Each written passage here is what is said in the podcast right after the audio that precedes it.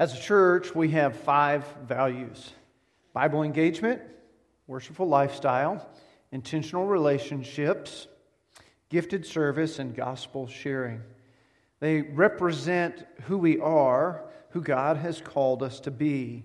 And our desire is that they would be actual values, not just aspirational values. Now, the difference between actual values and aspirational values is the thing you say you love or want to do or be versus the thing you really do or are. Like saying, I love reading, assuming that you mean reading books, but you actually spend more time reading memes on social media. Or saying, I love cooking, but you actually spend more time heating up, pre-made frozen dinners. The aspirational value might be like, I love people, when you actually can be a real turkey to most people. The aspirational value might be, I love my family, when actually you spend very little personal time with them week to week. We all do it. It's part of our human condition. We aspire to one thing, but we're actually another thing. But with some attention, with some intention, with some encouragement, and perchance with some accountability, we can make changes. And so when we start a new year, we think that way, don't we? We think about a reset. We think about how we want to be. We think about taking the next step. I wrote about that, and it's on my website last night, AaronHouseholder.net, if you want to go read it. But our focus today is on our first value, and that's Bible engagement. In Bible engagement, we're going to take this passage today from Psalm 119. And we've got our scripture memory verse for the month. And the scripture memory verse for the month is Psalm 119, verse 35. Let's say that together. Psalm 119, 35. Direct me in the path of your commands, for there I find delight. Psalm 119, 35. Psalm 119 will also be our focus today. And if you haven't already, open your Bibles to Psalm 119. And you'll notice that there's something different about it. It's not organized like a narrative story. It's not organized with some different themes and the poetic interpretation that the psalmist is trying to tell us. But it has a unique organization. It follows the Hebrew alphabet, so you'll notice Psalm 119, your Bible probably has in it a funny little symbol that looks kind of like an X, and the word Aleph. That's the letter A, basically, in the Hebrew alphabet. And then you look down, starting in verse 9, right above that, there's what we would say Beth, but it's Beit. In Hebrew, that's the letter B. So you just see every 8 verses, Aleph, Beit, Gimel, Dalet, He, Wah, I'm in verse 41 right now, Zion, He, Tet, and on it goes. All 22 letters of the Hebrew alphabet have 8 verses in their stanza, and each of those verses starts with that letter. So it was a mnemonic device to help people memorizing Psalm 119 to remember it. You could memorize one stanza of 8 verses, and the key would be all of these start with Aleph, all of these start with Beit, all of these start with Dalet, Gimel, and so on and so forth. And so that's why when you read Psalm 119, it seems a little disorganized to us in English. The only organizational factor of Psalm 119, well, there's 2. One is the thing I just told you alphabetically in Hebrew, but we're not Hebrews. But 2 is that every verse in Psalm 119 is a couplet about God's Word. So when I'm thinking to us about Bible engagement, I'm thinking where better to start than Psalm 119? Because if we want to be a church that focuses on Bible engagement, and if the focus of our worship service is the Bible as God's revealed Word to us, as the way we want to live our life is based on God's Word, shouldn't I, as your pastor, point you to Psalm 119? If you've done a Bible reading plan, you've probably slogged through it and you went, oh, how long is this chapter? Well, 8 times 22 is 176. 176 verses in Psalm 119. But what we're going to do is focus on 8 words. Because there are 8 different words that are synonyms in Psalm 119, all used to describe God's Word. And each of them is used multiple times. And we're going to look at just one verse that each of those 8 words are used in, because we've got to move through here in just a few minutes. So the first of those 8 words is law, or Torah. And that is any instruction from God or the law. So it's used in 2 different ways. Anything God says to you and I in His Word, we could say that's the law because it came from God. But we can also use it very specifically in saying the law as far as Genesis, Exodus, Leviticus, Numbers, Deuteronomy. The first 5 books of the Bible, the Pentateuch, also referred to as the law, capital T, capital L. It's kind of like saying the church, speaking of all Christians everywhere, or the church, speaking of a specific church, Southview Baptist Church, we could say is the church, it's my church, it's our church. But this word law, Torah, is used 25 times in Psalm 119. And so what it talks about is blessings flowing from God's plan. And we want to look there in verse 1. Verse 1 of Psalm 119 said, "Blessed are those whose ways are blameless, who walk according to the law of the Lord." That's referring to that general sense of the law. In other words, if you follow God's word, you're going to be blessed. You're going to be blameless. Let's ask that question. How well do I walk in God's ways? If I'm following God's plans, how well do I walk in God's ways? Well, it depends. We know we're not blameless. We know we're not sinless. We know we struggle. And so we're not 100% perfect. We're not 100% blameless, which begs the question for each and every one of us. And that question is, where do I need to confess? Where do I need to repent and turn from my sin? And with the spirit of new years and a new start in my mind, where do I need to change? What's the next right step related to God's word that He's revealed to me, that is the law that I should live by, that Psalm 119 verse 1 says, "Blessed are those whose ways are blameless." We know we're not blameless. "Who walk according to the law of the Lord." So we seek to live according to God's word in order that God might be able to bless us according to His word. Let's move on with our second of our 8 words in Psalm 119. The second word used to describe God's word is dabar. And it means any word that comes from God. It literally means word, right? So any word that comes from God, any direction, any command, any precept, any question, any poem, anything that comes from God. Now, sometimes in popular culture, we might say, word, I'm not that cool, I can't say it right, but you've heard people say it, you've seen it on movies and TV, maybe you've even said it, or somebody younger than you has said it. And it really means, I agree with that truth. It means, wow, it might be disbelief or amazement in the way we use that term word. And I didn't go to urbandictionary.com to look it up. I'm just doing that on my own, right? But Psalm 119, 105 uses that word, dabar, word. Even though that word is used 24 times in Psalm 119, we're just going to focus on verse 105. And verse 105 says to us, it says that your word is a lamp to my feet and a light to my path. Your word, your dabar, is a lamp to my feet and a light to my path. When's the last time you've been in the dark and you needed some light?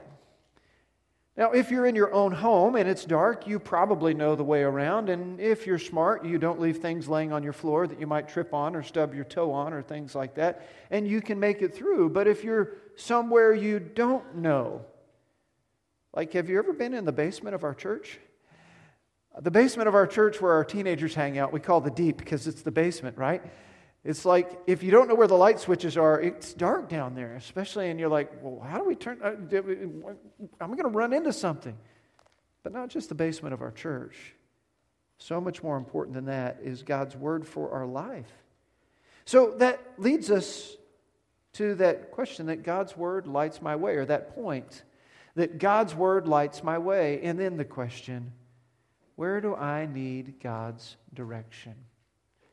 In your life right now, with everything that's going on, with all the things that are ahead of you, and if you've done any thinking about New Year's resolutions or change or something like that, you're like, I've got all these things I could and should do differently. Well, how do you know which one you should focus on?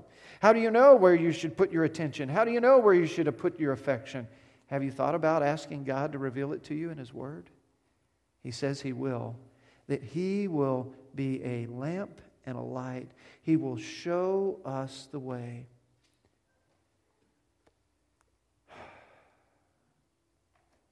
Maybe you're thinking about things like spiritual things.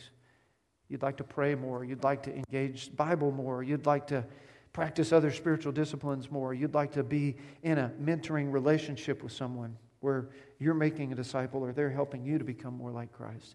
Maybe it's an emotional thing that you need to put up boundaries with someone or some group of someone's and keep those boundaries. Maybe it's forgiveness when it comes to relationships. Maybe it's some new start you need to let go of the past and move forward. Maybe there's a physical something that you're thinking about needing God's direction on. We think about weight loss or going to the gym or stopping smoking or eating better or any of those sort of things because we know God's given us this body. We've got to take care of it. But any of it, you can turn to God's Word for direction. Any of it, you can ask God and He'll reveal to you. And He may not say, you know, go to this gym or go to that gym, but there's something in God's Word that will give you direction to help you know what He's called you to do. Let's move on to our third word. Our third word is law or laws. Now that's misfatim, and that's cases or legal decisions by God. And it's used 23 times in Psalm 119 out of the 126 verses. And it's most often referred to like we would of case law or legal decisions. But most specifically, those case law or legal decisions applied by God. You know, we hear about laws that we get laws that our legislature makes, but there are also laws that are based on how judges have interpreted things. And either of these becomes the law of our land. This law is the same way by the bench or by decree that God gives it. And so we look at verse 29 to see this word used as our sample. In verse 29, when we're looking at the word misfatim, it says, keep me from deceitful ways, be gracious to me through your law. The psalmist is talking about two different things, two opposed things. On his own, he knows he's up to deceitful ways, but he's asking God to keep him from those deceitful ways in order that instead, God would be gracious to him through His law. Have you ever thought about God's Word that way? That you can say to God, God, I know in my heart I'm deceitful and I'm sinful. I know on my own I stray and I wander. But God, through your Word, would you be gracious to me through your Word that I would keep your Word? What an amazing prayer. Your points of application there on our third word is that God's Word guards righteousness. It helps us stay righteous. You read other scriptures along those same lines in Psalm 119, and frankly, we're building a case in the way I put our scriptures together this morning. But then you've got a question, and that is, how am I experiencing God's grace right now? If God's Word guards us from unrighteousness that keeps us moving towards righteousness, that's God's grace. And I really want you to take just a second here and count your blessings and say, how is it that you see God's grace in your life right now? What a great question to consider starting the new year as we take account of what we're going on. A thankful list, if you will. When's the last time you wrote one? You wrote a list of your blessings. Maybe you did something like that on Thanksgiving this year. Even if you did, you can do it again. And make a list of things that God has blessed you with. Make a list of things that you are thankful for. Some people, some circumstances, even the negative things, even the hard things, even the difficult things, God can use for His good because He's God. Let's move on to our fourth word. Your fourth word is idut or idot, and that means covenants with God and Israel. It's used one time in the singular tense in Psalm 119, but all the other times in the plural tense, and 23 times totally. And the word is derived from the word to witness or testify, so it's related to a testimony. And it's often synonymous with the word for covenant. And we want to focus on verse 24 as our key verse when we look at that word statutes. Statutes. It says, "Your statutes are my delight. They are my counselors." Now, you may not hear the word in our modern day and time statutes unless you're dealing with something legal. It's kind of a legal word. It's not a word that in common conversation we use. Our lawyer friends and our folks at the legislature might refer to statutes, but folks regularly like us, we don't talk about statutes very often. But it's a word used in God's word to describe God's word. So it says, "Your statutes," that is, covenants with God and Israel, "are my delight. They are my counselors." In other words, I delight in God's word. It counsels me. Your first point there under your fourth thing is that we're advised by God's word. God's word, His covenants, His statutes advise me. They tell me the way to live. Then we've got your question, 4.2. How does the Bible bring me joy? We've shifted a little bit between 4.1 and 4.2. 4.1 is they advise me. 4.2 is they give me joy. Why is that? Go back to your verse, verse 24. He says, "Your statutes are my delight. They're my counselors." God desires through His word to bring you joy. God desires through His word to have you know what He wants, to have you follow His direction. And because you are seeking righteousness, because you are seeking obedience, you will be blessed and you will have joy, versus doing things your own way and being deceitful and sinful and unrighteous and being challenged with all sorts of negative circumstances related to your situation. What brings you joy? Your family, outdoors, the hobbies, good food, simple things. All kinds of things might give us joy, but God desires that His word would give us joy as we follow Him. Let's move on to our fifth word, and that's commands. The misvah or the misvot, and that is anything ordered by God. Anything ordered by God. Well, sure enough, God tells us a few things to do, right? I mean, there's just a few things we should do and a few things we shouldn't do written in this big old book, the Bible, that you could study your whole life and not know everything about it. I'll never forget the first time I went to Southwestern Baptist Theological Seminary in Fort Worth, Texas. I was still an undergrad, and they took us on a tour of the seminary as Bible students, undergrad Bible students, because, hey, you might go here someday. And I had seen libraries before, but I had never seen a library this big before. A library so big that when, the first floor has all sorts of things and it's kind of broken up. You walk by the building and you see how it's big. But the second floor you go up on, and there are stacks of books as long as a football field. And they didn't have any on the lower two shelves yet, and so you could get down and look, and you could see little teeny legs way down on the other end there. I think that's somebody over there. And if you were tall enough, they didn't have any books on the top shelves either, because they were leaving room to grow. I mean, it's a library. It should have room to grow, right? Buildings are expensive. And you could peek through and see people way down there. But this library at Southwestern Baptist Theological Seminary in Fort Worth, Texas, the size of a football field that building was the world's, at the time, I think it still is, largest theological library. All the books in that library were devoted to the study of Christian theology and the Bible. This was not a library where you'd find a novel. This was not a library where you'd find your everyday newspaper or magazine or DVD. All of them. And I stood in that library, and I peeked over the books this way, and I peeked down through the books that way, and I walked the length of it, walked the length of it, walked the length of it, and I was overwhelmed, and I thought, and I'm coming here to study this stuff? Oh, heaven help me. God gives us lots of orders. God gives us lots of commands, and He calls us to do that in obedience to Him. Let's look at verse 32. Verse 32 in Psalm 119 says, I run in the path of your commands, for you have set my heart free. Whoa!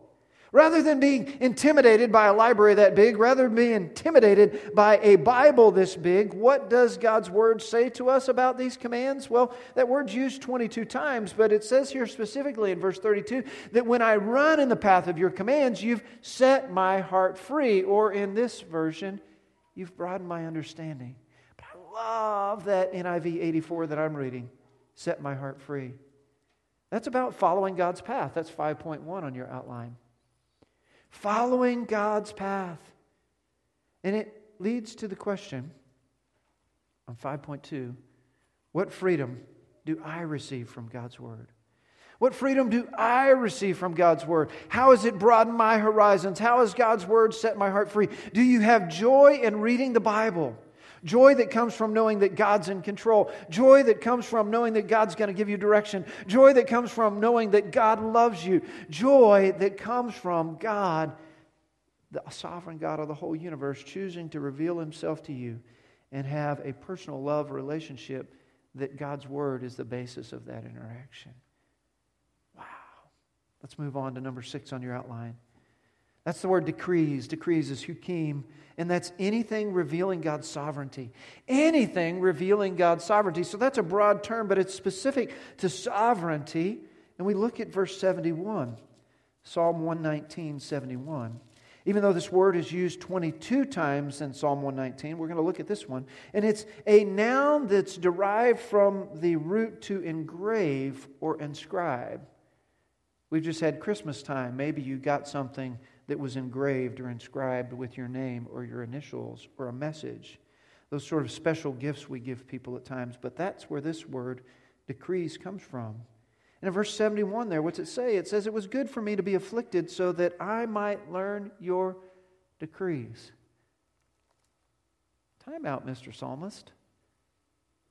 You mean it's good for me to have pain? When do you learn best? When things are easy and going your way, or when things are difficult and you're challenged? Most of us, it's the latter. And God knows that in our pain, He's more likely to have our attention. And we are more likely to be engaged in a process of growth and of faith and in dependence on Him. And if you read the Bible from Genesis to Maps, that's what God is after. God is after a personal love relationship with us in which we pursue Him as He pursues us. He initiated the relationship. He sustains the relationship, but He calls us to Himself. And most often, He uses our affliction and our pain. God uses my pain, 6.1 on your outline says. And 6.2 asks you this question. How have I best learned God's Word?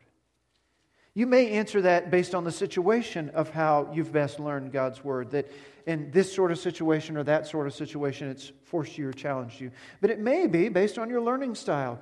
You prefer to read, you prefer to write, you prefer to sing it, act it, story it, think about it. Who knows? But God desires us to learn His decrees in order that He might bless us. Let's move on to our 7th word of Psalm 119. That's precepts. Pikadim. And that is God's orders expecting a response. So when He gives this order, He expects a response to it. That's His precepts. It's used 21 times through Psalm 119. And it's a word that's used only in the book of Psalms. So that's unique. We need to pay attention to it. It's not used elsewhere in the New Testament. And it's synonymous with the word covenant. And the root of the noun is the verb to visit or to appoint. It has a relationship between the giver and the receiver, that it's a precept that means something. We use it in our modern English as well. It's a principle. It's something that's agreed on that people go, aha, that's a precept there. Let's look at verse 15.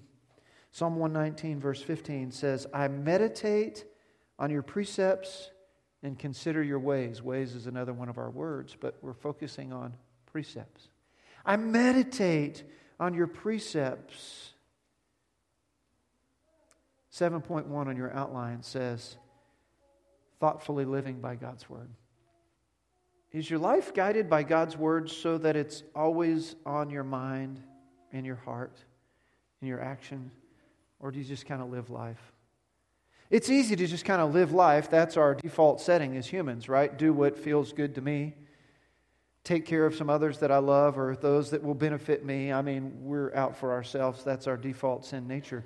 But what God calls us to is a life governed by, dictated by His Word, guided by His Word, that we would thoughtfully live by His Word, which leads to the question, when have I meditated on a Bible verse? Now, you guys know I grew up in Texas, and in Fort Worth, Texas, just east of downtown, there was a big plant that made ranch-style beans. Anybody ever had ranch-style beans before? Yeah.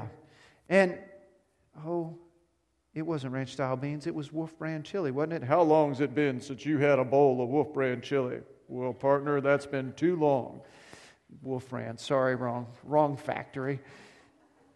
You've heard the commercial, right? You know my voice. It was like during football games in the 80s, advertising for chili. How long's it been since you meditated on God's Word is my question, however.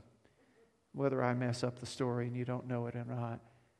How long's it been since you meditated on a Bible verse? When you wrote one down yourself, or you put it on your lock screen, or you stuck it on a post-it note and stuck it on your mirror or on your dashboard of your car, and you meditated on it, or sat there with your Bible and sat there maybe with a journal, and you wrote it and you thought about it word for word, and you prayed it back and forth, and you studied it in such a way that God could really drive it down deep in your life.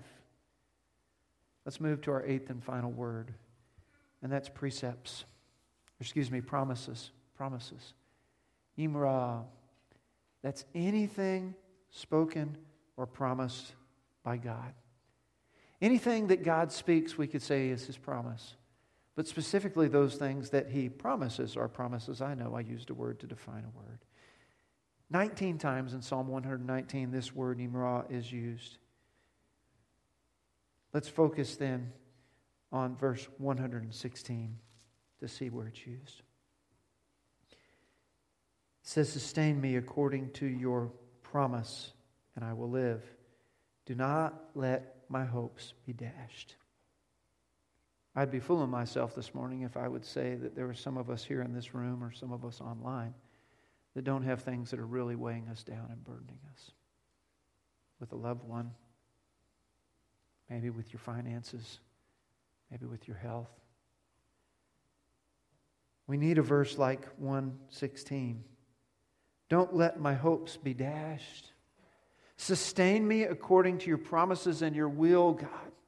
Maybe that's a verse you need to write down. Maybe that's a verse you need to memorize. Maybe that's a verse you need to meditate on and hide it deep in your heart. That God would carry you through, even wouldn't let your hopes be dashed. 8.1 on your outline says it's about depending on God. Depending on Him, and we need to depend on Him most when things are the worst. And 8.2 on your outline asks the question, how has God carried me? He has. When's the last time you named it? I asked you earlier about a thankful list. Maybe some of the things you can be thankful for is when you know God has carried you through. If you think about it, thank Him, praise Him, give Him glory, because He sustained you. He's carried you. He's given you hope. As we conclude today, you've got our statement on Bible engagement, which I'm not going to read to you. You can read for yourself. That's our value statement. But here's your application, your homework, if you will. A Bible reading plan. We've talked about Bible engagement is one of our values, and I wonder if you don't engage the Bible regularly already, would you? And would you start that even today? Not say, I went to church, I engaged the Bible. No. Go home and do it on your own. And if you don't have a Bible reading plan, here's the easy way to do it. You've got a computer or a smartphone, right? Google. Google Bible reading plan. If you Google Bible reading plan, you're going to come up with a whole host of Christian websites. And my favorite one was from Ligonier Ministries, from R.C. Sproul. And you click that one, and he's got then listed, or his ministry's got listed about a dozen different Bible reading plans with a description of the plan. And you can click it, and it's something that you can print out. Some of them are online. But the other one, of course, is, on your tablet, on your phone. If you've got YouVersion, the Bible app, have you clicked the little link on there that says plan? So I'm going to go to the YouVersion app. And right down there in the middle, right above my button, it says plans. And if I click plans there, look at the top, then it has a thing called find plans. And it's got all sorts of plans with lovely little pictures. But also there's a search.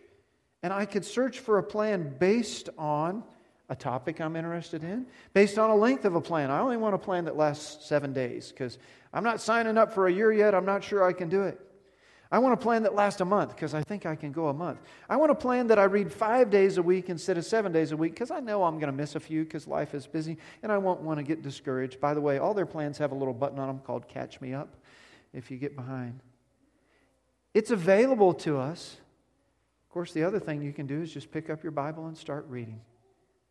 However you want to, you can do it. God's given us His Word as a guide. He's called us to use it, to be in love relationship with Him. It's a value for our church because it is. Let's pray together. Our Father in heaven, we're so very blessed that You've given us Your Word. And You've given us so many ways that we can read it and engage it. My word, on the YouVersion Bible app and others, it'll even read it to us. You don't need to go spend money on CDs. We can just listen to it on the internet, on our phone, our computer. We can read it. We can hear it. But God, my prayer is that we would.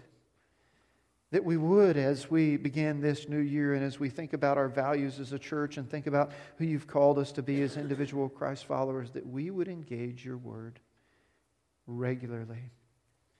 If not daily, almost daily, 4 or 5 times a week, we'd read it, we'd hear it, and Your Word by Your Holy Spirit would speak to us and change us. So God, for those of us that are believers in Jesus that are here this morning, listening online or in this room, if there's something we need to confess or repent of today, we do that. If there's a commitment we need to make today, may we do that. And if it's revolving around Your Word, may we do that. So that You can use Your Word to make us more like Jesus and to show us how much You love us. And God, if there's anyone here today or hearing my voice that has never trusted Jesus as their Savior, maybe they'd make that decision today too and let us know. We thank You, God, for Your presence among us. It's in the name of Jesus, our Savior, we pray. Amen.